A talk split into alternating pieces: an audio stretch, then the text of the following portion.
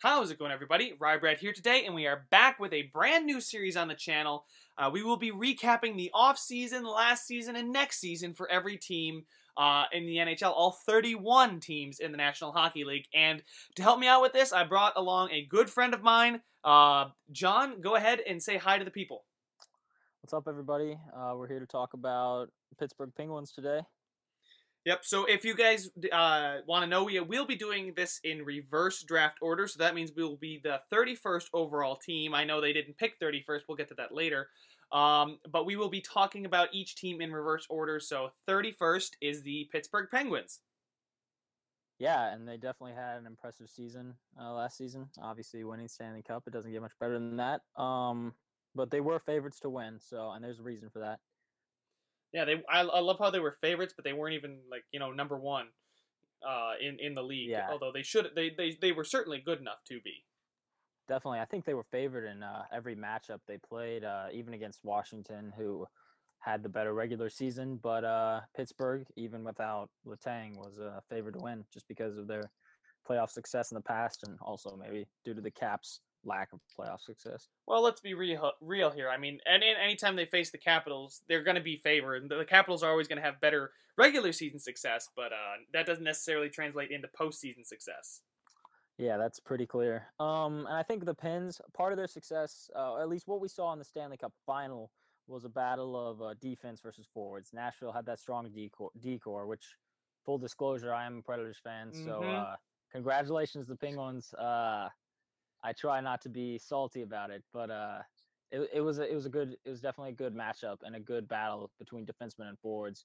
And uh, I think we should talk about the Pens forward core just a bit. Uh, that's that's definitely their strength, I think. Oh, easily, and especially among the amount of young guys they have coming up. I mean, that's a, that's an organization that's doing the right thing, and they're actually setting the tone uh, as far as league wide, um, you know, organization building is concerned. I mean, uh, you know, you guys know I'm a Sabres fan, we actually took the P- Pittsburgh Penguins assistant GM Jason Botterill, uh, and one of the things that they do well in Pittsburgh is they groom uh, players through the AHL and have a lot of good prospects that they don't necessarily rush into the NHL action, but do give them time down there in Wilkes-Barre Scranton, um, down there in the AHL, and it shows. The Wilkes-Barre Scranton Penguins are uh, uh, consistently one of the better teams in the American Hockey League.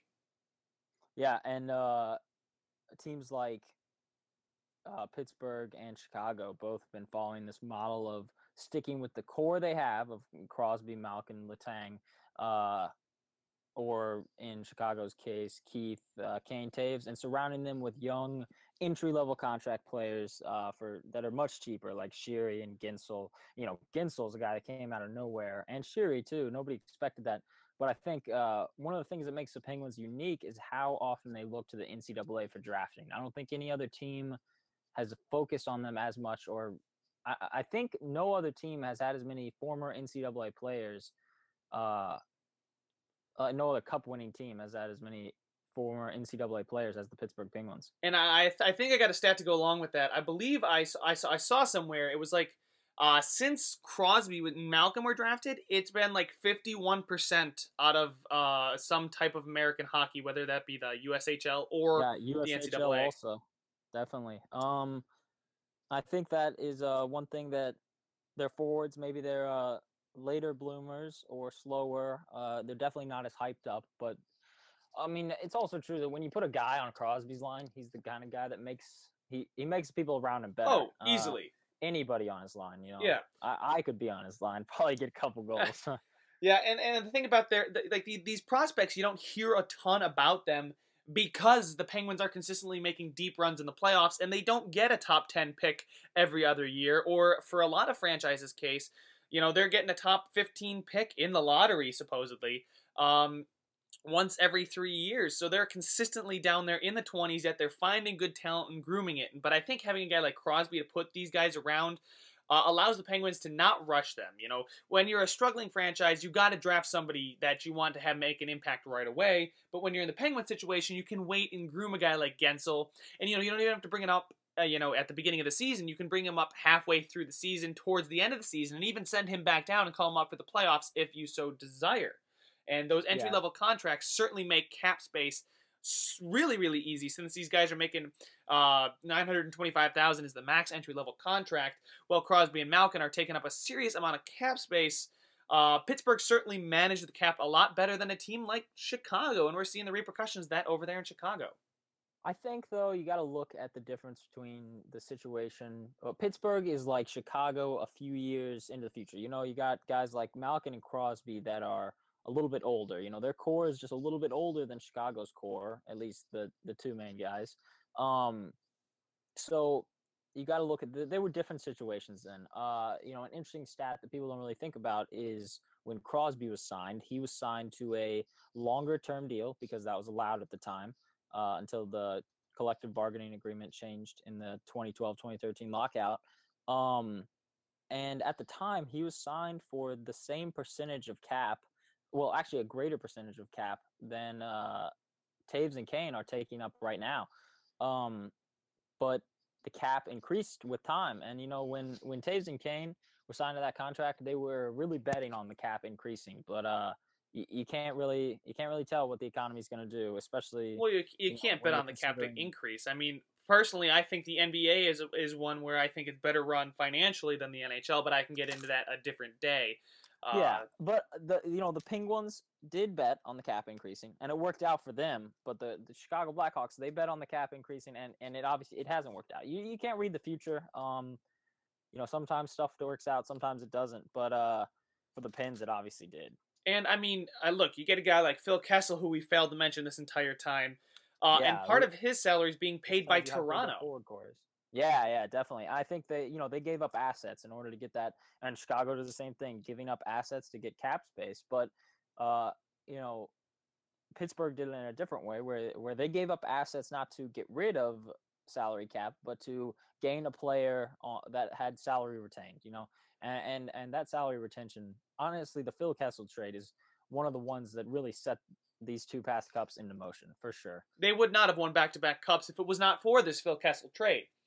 I, I think so. He definitely could have won the Conn Smythe last year. That was uh one of the more contentious picks. He led the team in scoring. Um, I don't think he had a, as big of an impact this year.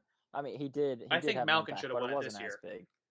Um, but you know, what what a uh, what a playoff run, honestly. Oh yeah, and and as far as this year, I'm definitely saying it's Malkin. Um, but you know, you got the best player in the world in Sidney Crosby, although I don't think he's going to be the best player for long, as we see the meteoric, like there's just the historic rise of Connor McDavid out of nowhere. 100 points in year number two is phenomenal for anybody, but you know Connor McDavid was uh, you know touted to be this generational talent, and he's pretty much living up to the hype. Although, you know, oh, yeah. who knows what it's going to be going forward? Maybe next year he takes a step back, although I don't see that happening. I don't no, I don't know if he can follow up. But anyway, back back to the Penguins here. Back to the Penguins here. Their their forward core. We talked about it. It's the reason they won, but it's not the only reason. You know, we also got to talk about the defensemen, and uh, you know, it, it really looks like just a mishmash of of guys they they've just found. You know, like a guy like Trevor Daley, who they traded for Scuderi mm-hmm. uh, from Chicago. That was you got Ron it, Hainsey in like there too. Beans trade. It looked like a small beans trade. Ron Hainsey for a second. You got to give up assets to contend, man. But uh, you know, uh, like like Trevor Daley is definitely a big one to look at because he has had such an impact and out of nowhere. And I think part of it is just it really goes to show you it matters what system you're playing for. You know, a guy can be really good in one system and not good at all in the other one because he, he really didn't fit in with Chicago. Well, but, uh, I th- I think the key for the Penguins is you know these these guys aren't necessarily world beaters. They aren't amazing offensive defensemen, but they were coached on what to do, where to be, where to put the puck, and look, it worked out for them. You know, Everyone yeah. said Nashville had the better decor, but I definitely think Pittsburgh's defensemen, even though they aren't the most talented guys on paper, certainly played their role quite well, and that's something um, uh, former Nashville Predators assistant coach Phil Housley uh, said about the Penguins is that their guys were coached well, they were coached into their role, and they certainly contributed yeah. when needed. It, a good plug there for Phil Housley, uh, now now Sabres coach. I'm sure yep. you know. Um, but I think that uh, their defensemen definitely have a smaller role than they do in Nashville, but that's just the system. Um, oh, easily. And, and obviously that works out for uh, the Pittsburgh Penguins, but you, you can't, you know, it's not all uh, guys with no role. A guy like Justin Schultz, who we, we have to talk about. Uh, After you know, not signing season, with I the think- Oilers, right?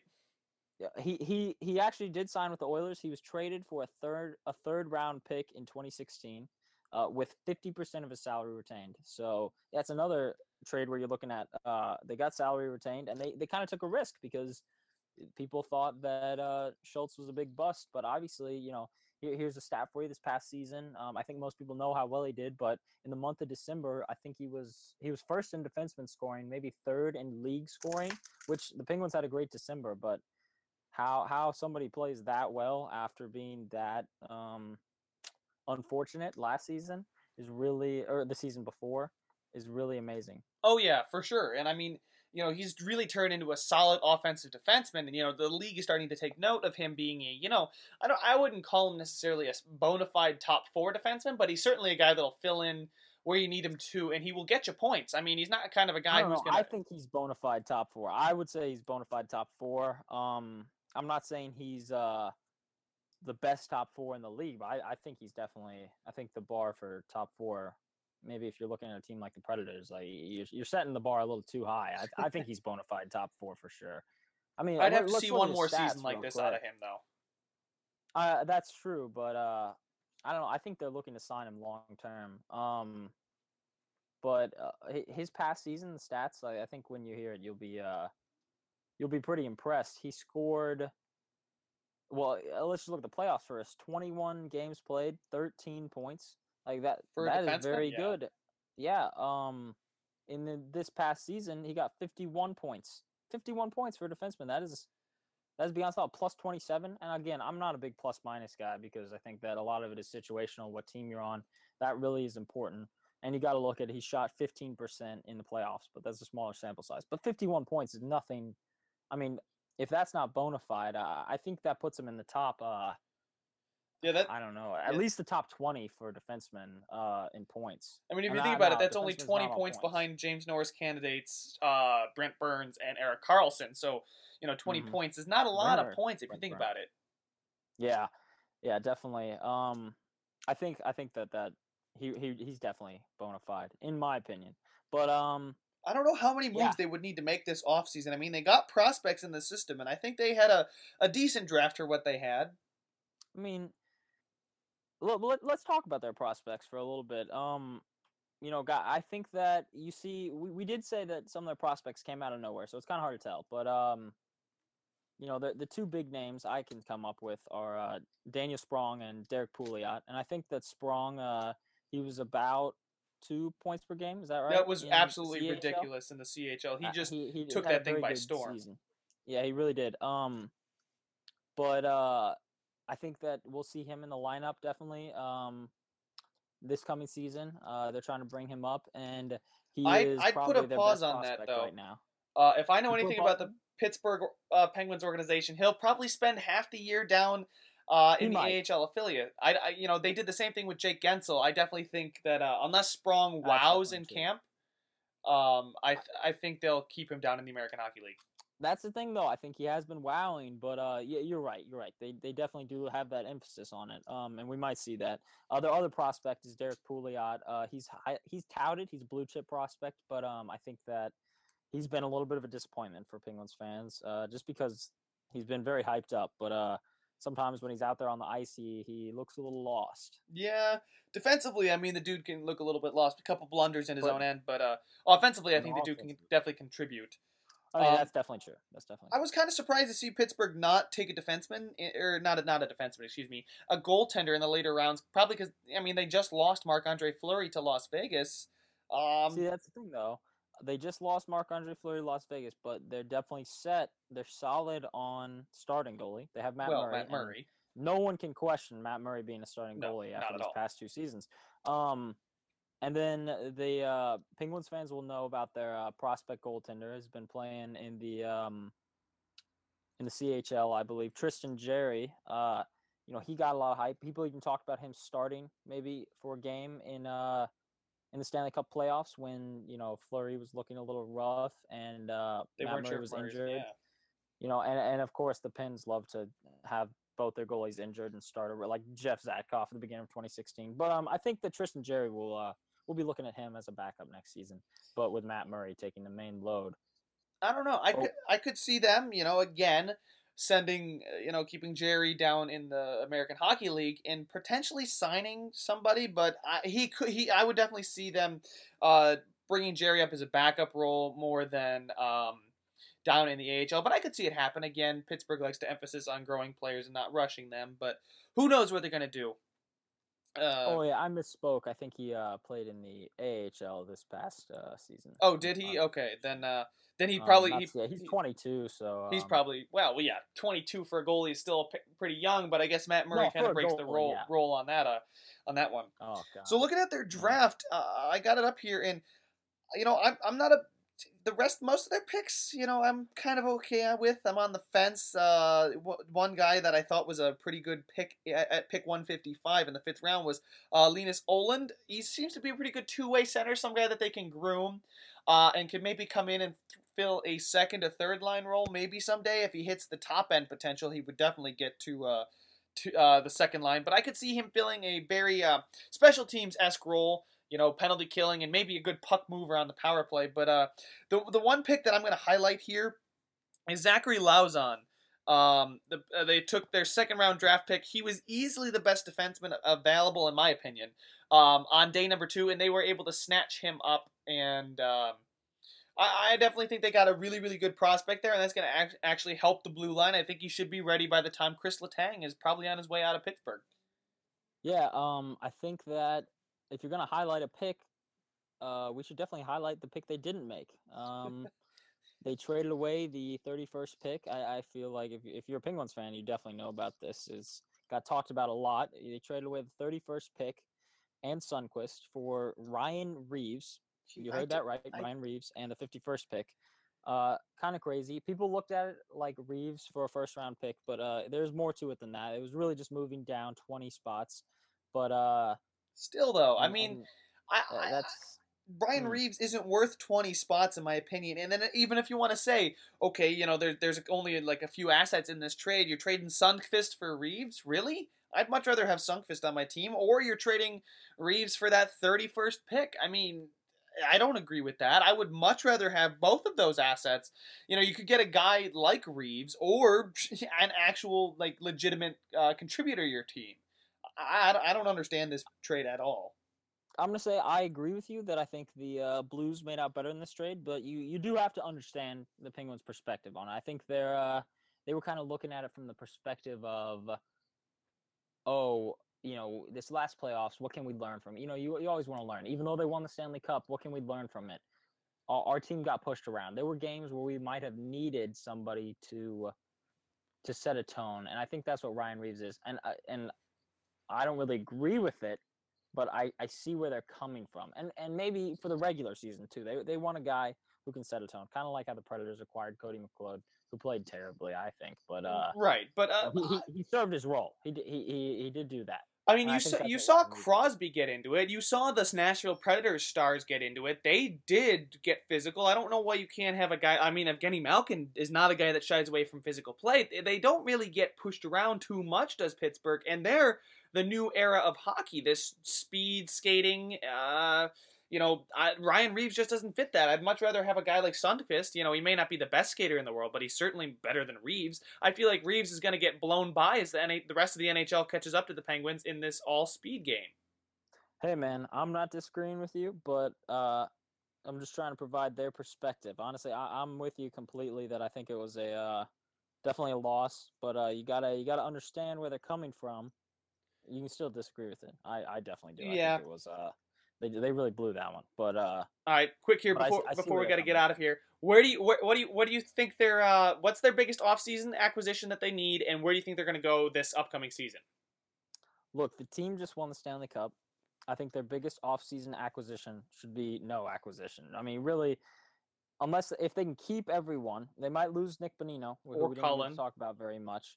Uh, well, Matt Cullen, that is true, and that is that veteran figure which they brought in Reaves for. But uh, I think that um, you know they might need to fill that three center spot if they lose Nick Bonino. So that that that a bona fide three center, maybe like a Sam Gagne or something. Mm-hmm. Uh, they don't have much cap to work with though. Right. Um, other than that, though, you got the team. Keep the team together. If you're back to back, don't change much. You know. Yeah, they're easily going to take a uh, divisional spot, I think, uh, and hopefully they can keep most of the guys they have. But I, I I'm confident that they've got a plan. Uh, within the organization too, to like one or two guys, like you said, maybe uh, Sprong comes up uh, and you can transition somebody to the center. I'm not too sure how that works, but I would definitely re- like to keep a guy like Bonino, although he's probably going to ask for a decent amount of money. Uh, you could even put Rust at center, although I wouldn't, you know, do that too much. But you know, they're easily snagging a divisional spot. I see them making some noise in the playoffs again, but uh, it should be interesting when um when uh Fleury and the Vegas Golden Knights come back into town in Pittsburgh that'll definitely be interesting. You know, Fleury, I don't think we talked about him enough. Um, he definitely had a huge impact on the team and just the franchise in general since he's been there. Um, but yeah, that'll be emotional for Fleury and for the I think the Pittsburgh city of fans. Pittsburgh. Yeah, uh, yeah, definitely. All right, guys. Well, that wraps up this episode. Thank you guys so much for watching and listening. Um, if you want to hear some more of this, make sure to subscribe. We will be doing the other 30 teams of the NHL coming up the rest of this summer. Uh, thank you guys so much for watching, and I, we will see you in the next one.